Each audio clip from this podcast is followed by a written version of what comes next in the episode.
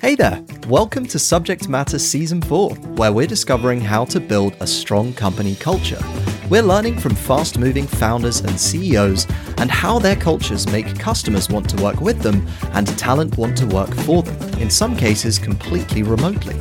I'm your host, Ben Bradbury, the founder of Astutely, and our team is dedicated to supporting B2B leaders to build aligned company cultures at scale. And now, let's get into today's episode. Today's interview is with Brandy Whalen, the co founder of Kitcaster, a podcast booking agency facilitating meaningful conversations at scale. She is a self proclaimed shiny object chaser, constantly excited by new challenges and opportunities. Each day, Brandy gets to hear founder stories, entrepreneurial journeys, and ideas that are not fully formed, and her passion is helping her clients create and share compelling stories for companies of all shapes and sizes. On this interview, we'll learn how to assess for creativity in the candidates you're interviewing, and I'll give you a clue it has something to do with desserts and kitchen utensils. We'll understand why communication between CEOs and their team is ultimately an assumption and how to close this gap of misunderstanding. And we'll learn how Brandy created a culture at Kitcaster where all team members openly share problems and wins fully remotely. This was a great interview, and I hope you enjoy. Brandy, welcome to Subject Matter. It's great to have you here. Yeah, it's great to be here. Thank you so much for having me.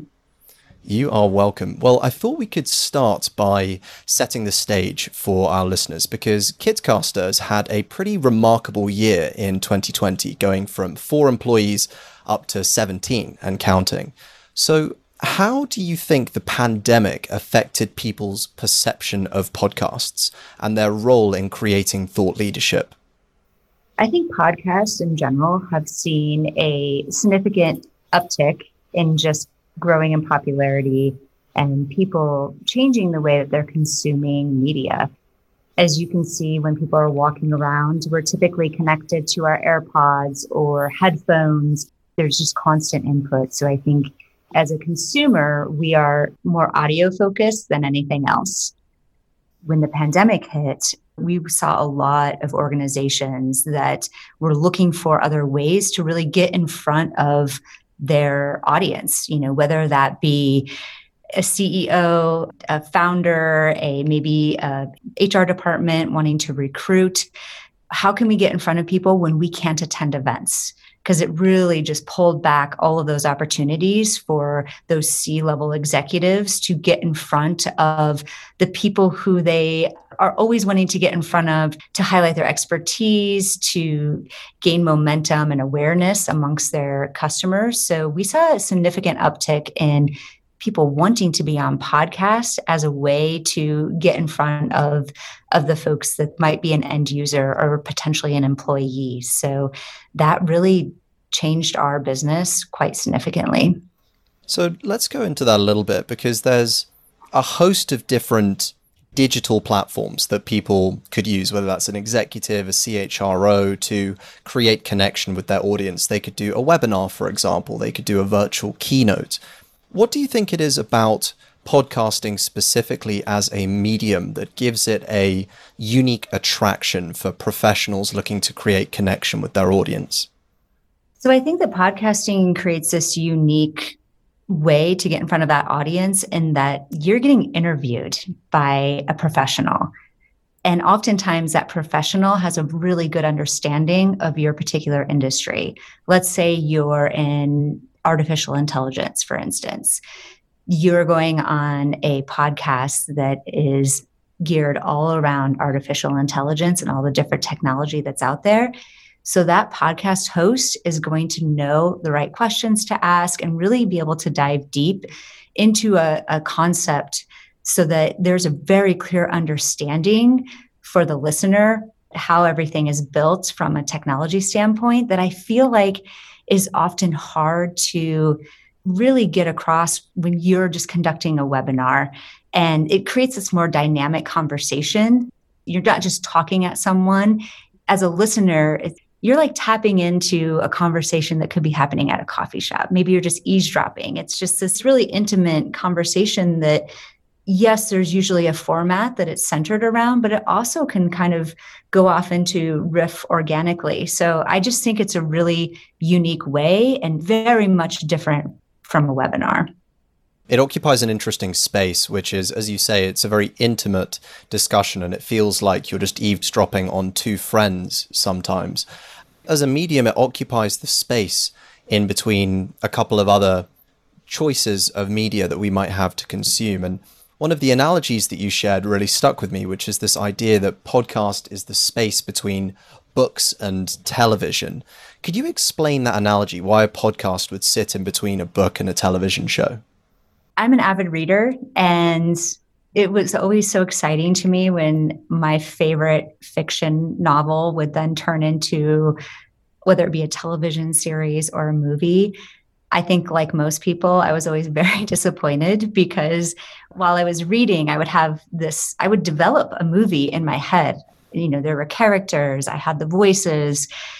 And then the movie was always, would always fall short for me because it was an extreme departure from what I had created myself.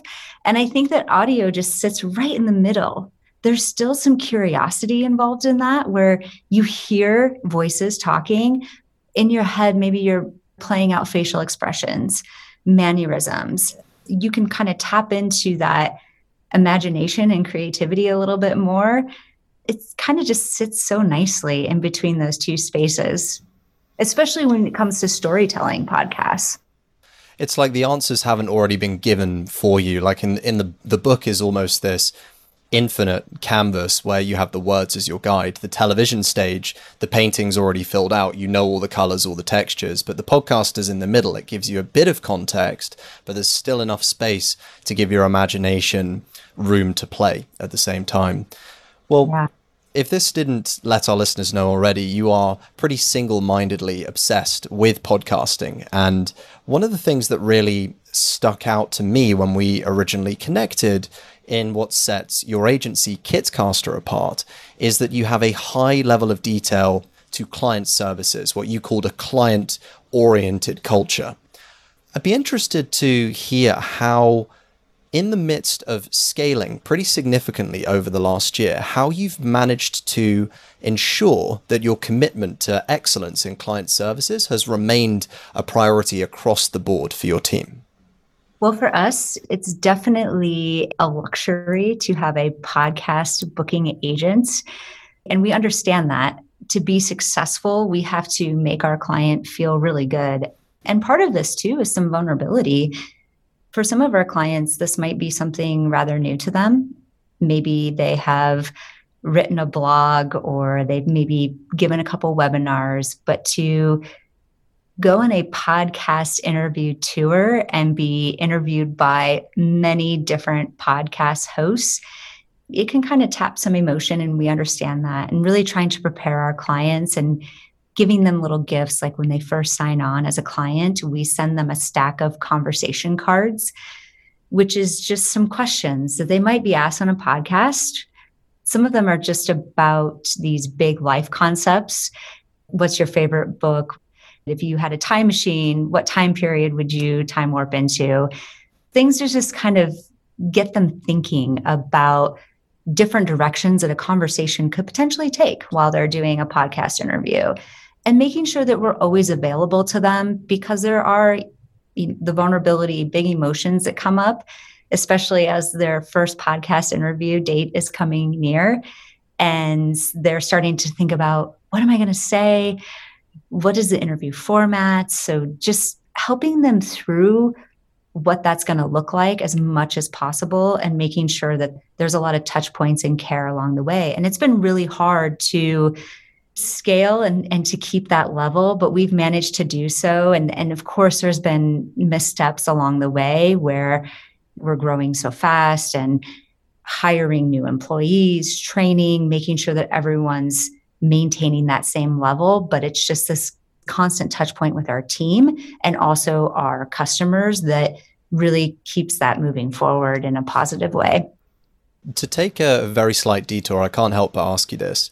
Yeah. If you could interview anyone from any time period on your podcast, who would you pick and why? Oh my goodness. Well, I'm going to go with Madeleine Albright.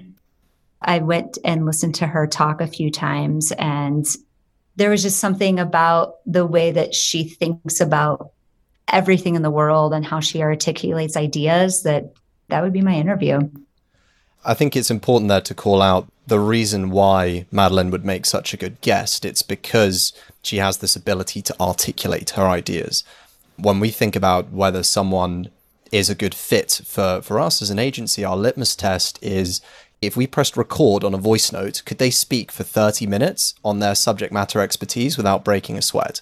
If the answer is yes, then they're probably a good fit to start building a brand around and to start creating culture at scale. And one of the things there is like if you asked Madeleine Albright, tell me about your time as Secretary of State. Like, how did you make this decision? Talk to me about what it was like in, in the White House. She would be able to rattle that off and your ears would just be engaged. So it's worth bearing that in mind if you're thinking about a podcast, thinking about how well you can articulate your ideas, because that's really the tipping point that will determine a good interview versus a great interview. Yeah, I agree. And also, she's a phenomenal storyteller, mm-hmm. which makes for a great guest as well. How do you think about storytelling as the co-founder of a team? So naturally, as the the co-founder, CEO, you have to rally your team around a vision. You have to be the person pushing that North Star. So, how does storytelling show up in the work that you do with the Kitcaster team? So, we feel really confident about podcasting being good for humanity. And I know that that sounds rather corny, but I believe it's the truth. And I think our team does too. Bringing together individuals to have a conversation is amazing. And two individuals that have never met before and having this intimate 60 minute, 90 minute conversation, getting to know each other in a time where I think it's kind of hard to do that is a really great place to be. We're actually launching a campaign this summer that is just all around celebrating the conversation and part of that is as a culture in our team is when we have we have a weekly team meeting and we ask so that that stack of conversation starters we do that as a team. And it's a way to get to know each other but also a way to tell stories about why we think a certain way or if we're asked a question you know going back into time what time period would you choose and why and telling a story around that. So I think as a, as a team, we're kind of, we do that every week. And then that carries through with what we think just is our, is our vision and mission for our clients. We want all of our clients to have a great time going on podcasts because it should be. The cards and the questions, they seem to me as a catalyst for good discussion. They're like an icebreaker, but they also provide the context afterwards to keep the conversation going and to build connections. So, could you walk us through how you use these question cards with your team? What format the meeting takes, whether that is asynchronous, so you're sending them over Slack or over email. Walk us through the the workflow, if you like, of using these question cards to create connection with your team. We usually throw the question in Slack in advance. Sometimes I'll give it to our team the night before. Sometimes it'll be one minute before the meeting starts.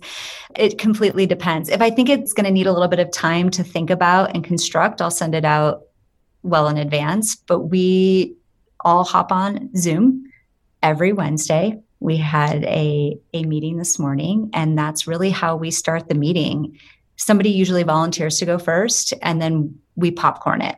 So they go and then they popcorn it to someone else. It really just kind of opens it up for discussion. And a lot of times, if there's a place that somebody can maybe agree, like, oh, yeah, me too, like that's where I would go, or that's what I would do. And I feel the same way. But I also think like this, like something to build upon, it's really a neat way for everyone to come together around a concept and have different views, but sometimes they're very much aligned. So the the key mechanic there is that it before you go into meet in person, there's been a level of context which you've created on Slack first. to prime people for the conversation. I think that's very important for people to understand here is you're not blindsiding someone with a question that they're not expecting. The team is very much planting the seed first, saying, okay, guys, at our all hands meeting, we're going to discuss this. And it gets your subconscious bubbling on it so that by the time you do come to that meeting, everyone's had a day or two or a week to actually digest the question and come with fresh thoughts. I have never given the team a week. I'm sure that they would love to have a week. this okay, morning, 24 hours. yeah, 24 hours. Um, I think this morning I was about five minutes before the meeting. It's kind of fun to do that too, where people have to think on their toes a bit. I think it's nice to be able to marinate and come up with well thought out ideas, but also when we're going on a podcast interview, we are thrown questions that maybe we didn't anticipate. So it's important to have that skill set too. I think there's something really interesting around this idea of having a habit that conditions your team to think on their toes and to be a little bit resourceful when you need to. How do you think about that with building Kitcaster because on the one hand you have to have these very tight systems that run efficiently in order to deliver a consistently great service and scale. But then on the other hand every client is different. Every client has a set of unique needs and sometimes there will be curveballs that come at your team that require them to think on their feet. So how do you think about balancing this need for very tight infrastructure with the need to have a team that can be resourceful and think on their toes? I actually prep our team on this all the time. And even when we're interviewing for new team members, the same. It's a delicate dance because it takes creativity to do what we do. And it also is process oriented. And a lot of times, those two things are hard to find in a single individual. We often see folks who are very process driven and have a really hard time switching over to the creative side of things. And that can often be just exhausting to toggle back and forth that way. So it's really one of the things that we look for when we bring somebody on to our team is do they have a healthy balance of both?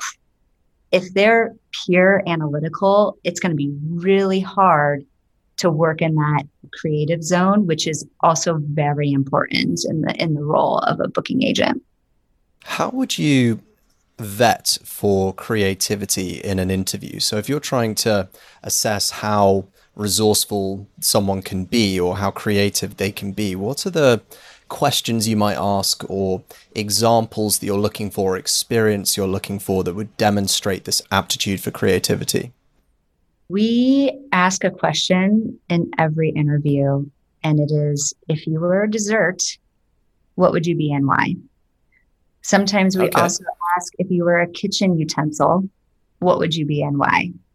It makes people have to think on their toes. And also, we gauge a lot based on what they say and how creative they can get and what kind of explanation they provide. We also always have our candidates send us a pitch, like pitch us. If we have this sample client, we send them, like, here is someone that wants to be on X, Y, and Z podcasts. How would you position them? Which podcast would you choose and why?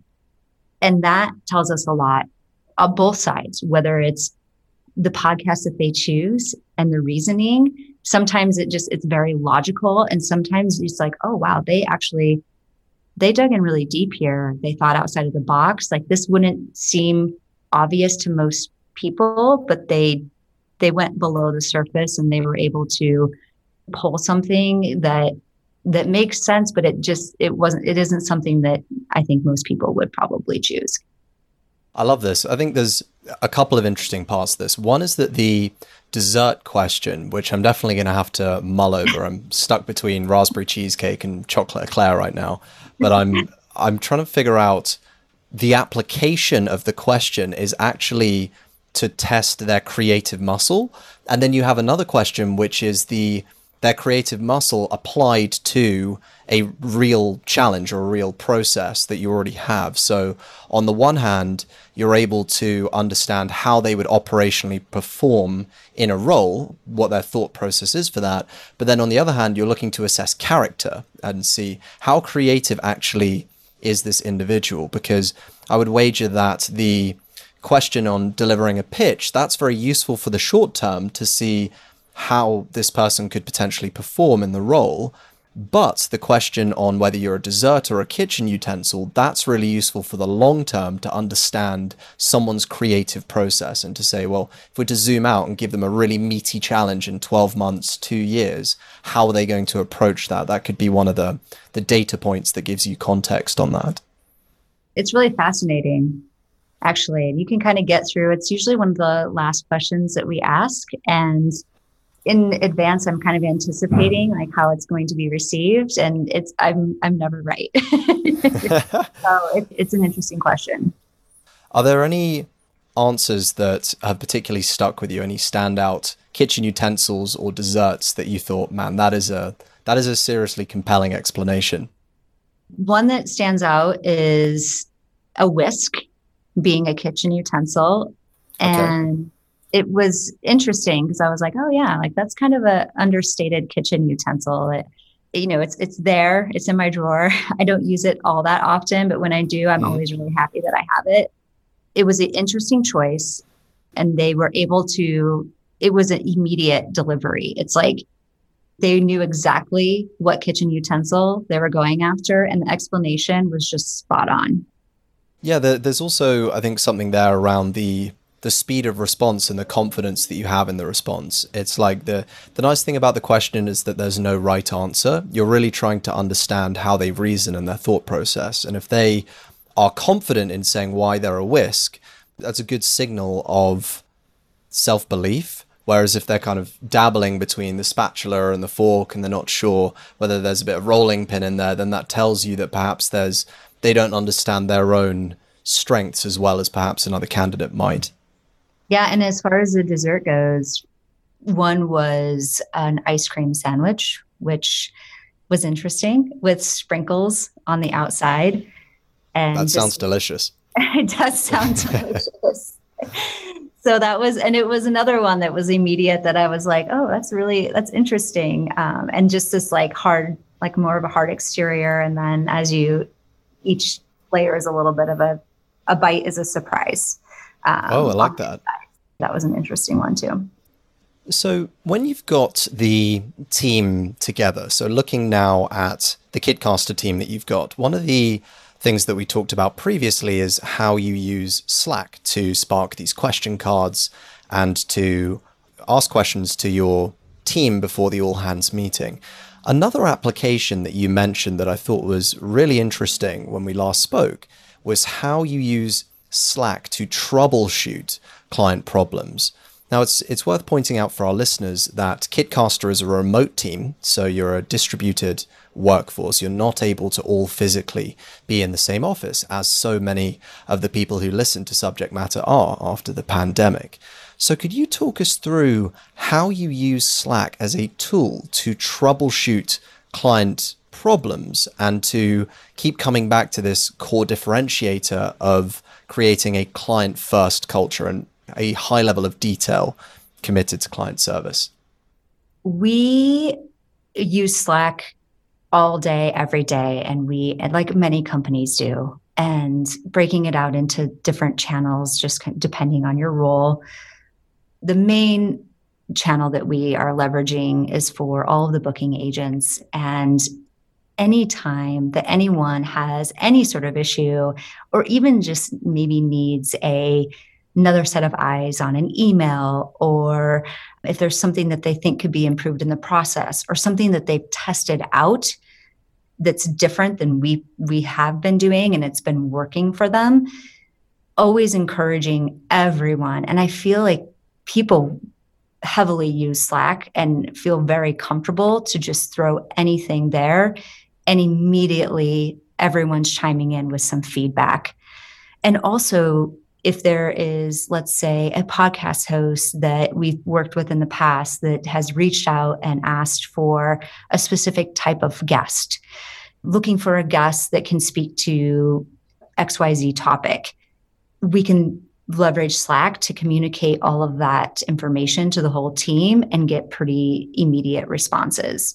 So we're on Slack all the time we have a sales team as well. So we have a sales channel and it's the same thing. And we'll even, when somebody has some success, they immediately are just, we are just all about sharing best practices. And let's constantly pivoting if we feel like this is the best direction for us to be heading based on what somebody else has experienced.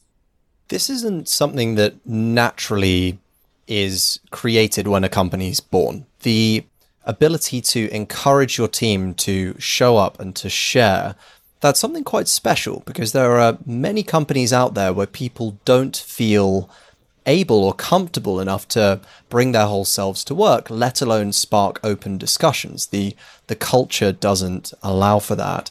What do you think it is that you and Kitcaster does that allows your team to feel very instinctively comfortable in sharing on Slack?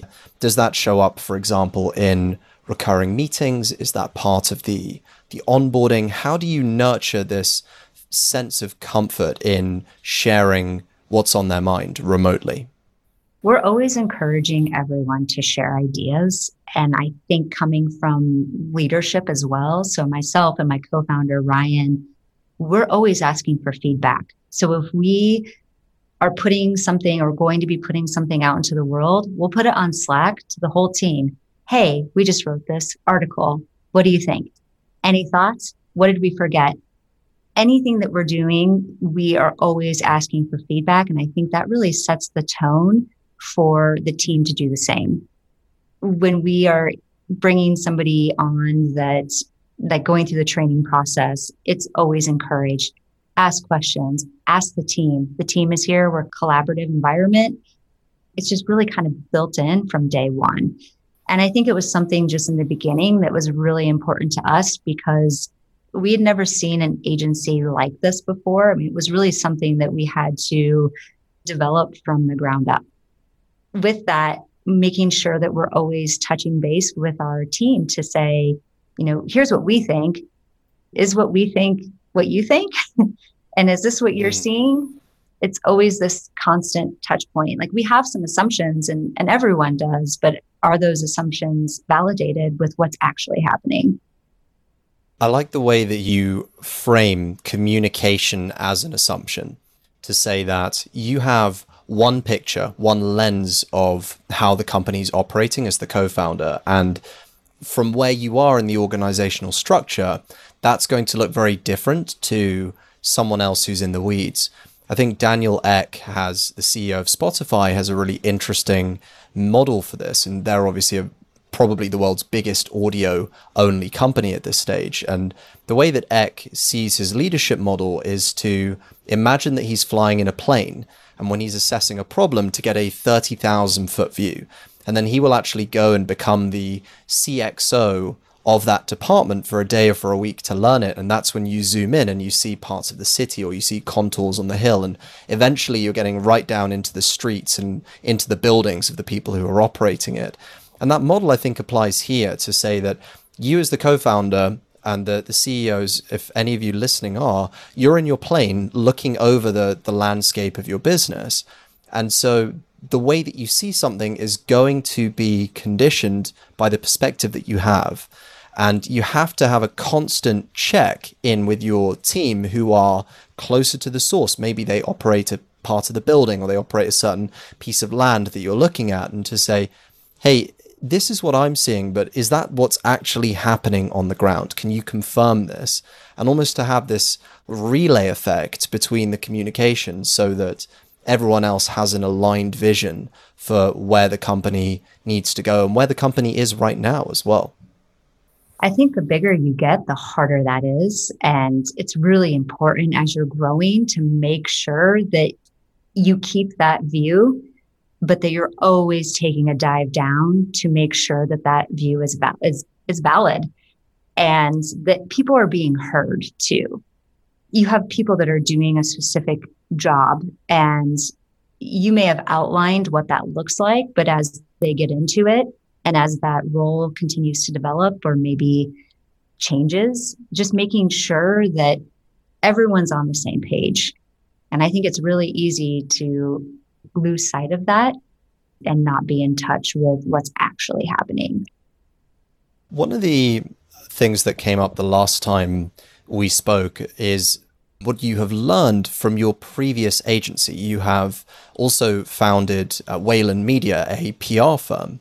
And one of the things that you've just shared there around making sure you're you're communicating, I'm sure that that is something that you've learned over the years from operating agencies. And I think it would be interesting to dig into the comparison here because in preparing for this, I was looking at some of the other podcasts you've done. And I think one of the interesting ideas that came out of it is that podcasts are like the modern PR, they're like the evolution of where PR has gone to. What is your previous experience running a PR agency? How did that inform your mindset and how you approached building Kitcaster when it was time to start your second agency?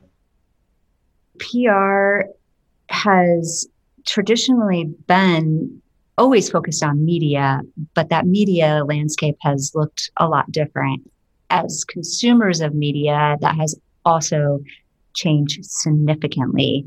We are no longer really sitting down and reading publications some of us do, but that's just not a tendency that that most do anymore. And you know, whether it's an online forum, quick snippets where you can just briefly skim and glean some information, just the way that we're consuming and connected. Our lives are moving fast. They slowed down for some time, but they're kicking back up again. We're connected and we're connected with our AirPods and our headphones and we're listening. What I saw in just my PR business and what I heard from clients is they could do maybe an interview with a trade publication and have a few quotes in an industry magazine. And then they would go on a podcast and their face would light up. It was something that they enjoyed doing. It was not only enjoyable for them, but I think it also got a lot of a lot more leverage.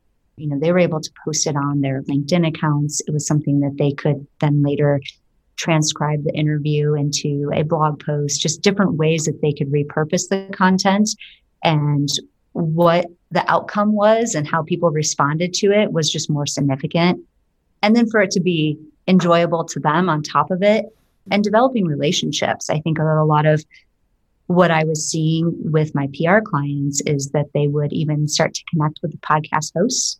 So after the interview, they would stay in, in touch and they were in the same industry. Typically, it was almost just like um, a really great networking tool as well. That was really what led me to thinking, let's just go down this podcast road and just look strictly here and nowhere else. And my co founder, he ran a podcast in Denver, Colorado, and then also a marketing agency. So, him coming with that lens and then me with the PR background, it was just a really nice partnership and the way that we were able to grow. You mentioned the the benefits of podcasts. So you talked about networking, there's the obvious distribution, getting onto someone's audience, there's potential monetization through sponsorships or through placements. How do you think about calculating ROI for a podcast? The use case here is not your mega podcasters of the world with hundreds of thousands of downloads. This is like a founder or CEO who is perhaps curious about podcasting but is not sure where the ROI would come. How would you go about calculating or quantifying the potential impact of a podcast? When you're a sophisticated business owner or company and you think about all the different ways that you're getting in front of potential customers, or even just wanting to make sure that you're recognized and noticed as the best in your industry. I think that that is the the true value in podcasting. It's very much this expertise lens that you are going into the interviews with. That's the ROI for us. I mean, will you go on a podcast and get a hundred new customers? I don't know. But will you go on a podcast and be able to explain your process and talk about your knowledge in depth? Absolutely. And it will continue to increase your visibility, continuing to build you up as a leader in your specific industry more so than I think any other medium. There's a nice synergy as well when when you talk about explaining your process and sharing knowledge in depth, which is that there are some very very high signal blogs out there, some very deep dive industry blogs in whichever industry honestly you're, you're concerned with. But the mm-hmm. difference is that with a podcast you can hear that person actually talk through it. So you can read about kitcaster's commitment to client service or you can hear brandy actually talk about how that commitment shows up in her all hands how they use question cards. You get to kind of peel back the curtain on the personality. The personal touch really can't be underestimated here and I know one of the things that you have mentioned before is that you're a big believer in the personal touch with communicating with employees, not just having everything digital, but actually sending them physical things to that they can touch, they can open, they can read. Why is this personalization or this emphasis on personalization important to you? And how does this philosophy show up at Kitcaster? So it started off with just our thinking about our clients and building out an experience for them. It's so great to get something when you engage with a company or an agency and they kind of take it a step further, like sending the conversation cards, sending a another gift like halfway through the engagement, sending personalized postcards. It's fun. And it, it just adds this next layer of showing that you care and are committed. And I think that that very much carries over into how you treat your staff and your team coming together and just showing care and respect. We actually, our director of marketing, she was like, you know what? We send out postcards to podcast hosts that we have our clients interview with and our clients. Why are we not sending them out to each other? I was like, that's a great idea. So mm. she packaged up, she made different postcards for our internal team and packaged them up with stamps. So it was very easy. You didn't have to do anything besides just simply write something and send it to anyone. We made like, you know, everyone has each other's address and it's so fun to actually get mail that's enjoyable, that's not a bill or something that you didn't ask for sent to you is amazing it seems that most of our team has a lot of creative talent, whether they're musicians, artists, writers. They have something, another passion typically. And one of our team members, she's a phenomenal artist. And she sent a postcard with a, she hand drew a picture of a car because our another team member, she builds cars. uh, in her free time, she'll like redo old cars and has built one from scratch. So she drew a picture and sent it. And it's like taped up on in her space now. And it's like a whole different level of care and appreciation for each other. That's powerful. I do want to come back to this this level of care and appreciation in a minute, but one observation that struck me, you, you said that a lot of our team have creative talent and creative pursuits outside of work. I think it's important to underscore that this isn't a coincidence. This is baked into the culture that you've created, given the interview cues questions that we talked about earlier on if you were a dessert, what would you be? If you were a kitchen utensil, what would you be? The fact that you have these self selects creative folks, I don't think it's a surprise that you have this cauldron of creativity bubbling underneath Kitcaster and whatever you do. Yeah, no, you're absolutely right. I think just the, our whole process just pulls those individuals in. But it's pretty cool to see because there's always like, there are some folks that are coming into the office and we have, we do have a handful of musicians and occasionally they'll just like break out in song and be like creating a little, a little beat on the table. So it's, obviously didn't know each other before joining the company, but when they come together and they start talking about music and then and then seeing that progression, it's awesome. that must be inspiring to be around. I think the the underscoring of creativity here is certainly one half of the equation, if you like. And one of the last things I wanted to touch on today was the other side of very broadly the attributes that you're looking for in team members, which is people who are driven, who can get the job done, who are operationally skilled, understand process. And one of the, the things that you mentioned when we spoke last time was that a lot of your team have actually memorized time zones. Can you talk us through why so many members of your team have memorized time zones and what impact that has on your business? As you can imagine, we have clients all over the country, the world. And part of what we do for our clients is not only are we presenting them and their stories to podcasts, but we're also coordinating interviews. We do all of the legwork when it comes to scheduling. So it's a rare situation when we get two people in the same time zone. It's actually very rare for us. It's like something that we celebrate. So it's just given that you are, you know, initially I can I can kind of see and we definitely have given some tools like if you need to calculate the time difference, use this website, use this app. But as time goes on, everyone just has a memorization of like where clients are. Oh, they're they're Pacific Standard Time and this podcast Eastern Time so just having to like on the fly be able to, to to know those things or especially if we're working in New Zealand, for instance, we had a client there and we've worked with podcasts and it's quite significant the time difference. I mean, of course, there's going to be issues. We've made mistakes bound to happen, scheduling thousands of interviews. But considering how many podcasts we're scheduling, it's incredible to me how few mistakes happen in that the scheduling and time mm. zone differences.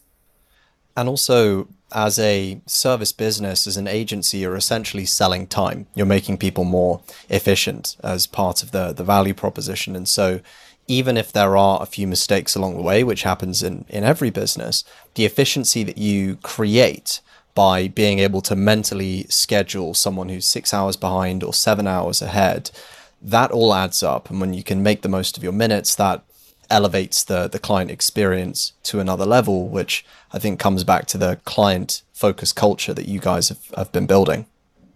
It's nothing that I've ever considered as a value add. Of course, taking that time to schedule the recording is something that's significant for our clients. But the fact that we're able to just toggle back and forth of like, hey, we know you're in central time and we're scheduling you an interview in the UK. Mm-hmm you know, I don't think that's something that our clients even, even consider, but it's yeah. just a lot to, to coordinate. Yeah, the fact that they don't they don't have to consider it because it's second nature to you. That obviously uh, improves the overall experience as well. Well, I think this has been a, a, really interesting deep dive into Kitcaster, into your culture, how you approach things. So thank you for coming on. If people want to follow you and keep up with your journey online, where are the best places to follow you? So you can always come to our website. It's kitcaster.com. So K I T C A S T E R. Also, follow us on LinkedIn, Instagram, Facebook. Follow me on LinkedIn. I'm always open to conversations. I love just jumping on a call 15 30 minutes even finding out about something new and and different that I haven't learned about before is is always interesting to me. So those are a couple different places that you can find us. Fantastic. Thank you, Ben. Awesome. Thanks, Brandy. Yeah, I really appreciate it. Hey, it's Ben here. Just before you head off, one quick thing. This podcast teaches you the skill of empathetic communication. And if you're interested in accelerating your empathetic communication and to start applying it to your brand and business, we've created an actionable five step checklist which breaks down the exact steps you need to take to unlock this skill and start creating messages that connect with your customers and employees' heads and hearts. You can download it for free over on our website, weareastutely.com. Thanks for listening, and I'll see you next time for another episode of Subject Matter.